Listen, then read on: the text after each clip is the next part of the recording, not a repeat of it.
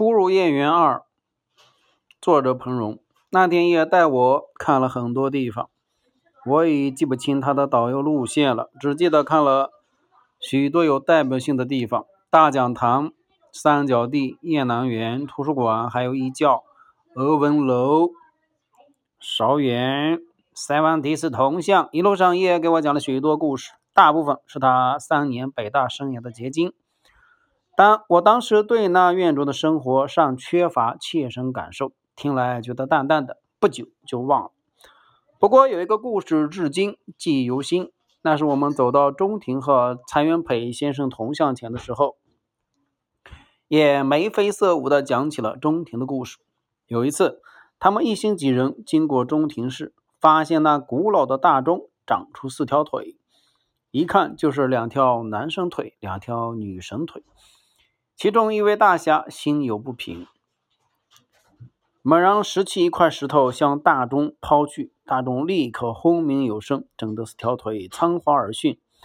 他们哥儿几个一哄而笑，颇觉怅然。我在真怪他们不仁不义、太不仁义的同时，不禁对四条腿油然而生敬意。他们是怎么想出在这个妙不可言的地方海誓山盟的呢？而后来，中庭成了我恋爱史上的里程碑，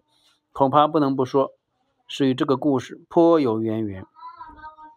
叶还告诉我，进了北大要好好读书，读几本北大的书，比如《围城》《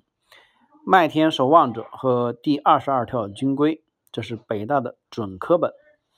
我后来首先借到了《围城》，读得如醉如痴，而且惊讶这样的书当时竟然没有广泛流传。而几年后，当《围城》终于被搬上荧幕，一时间大红大紫，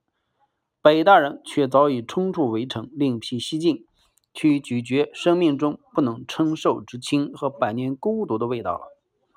北大的图书排行榜时时在更新，榜上有名的书籍一般至少要半年以后才会得到社会的关注。由此可见，对北大人引以自豪的朝前意识略见一斑。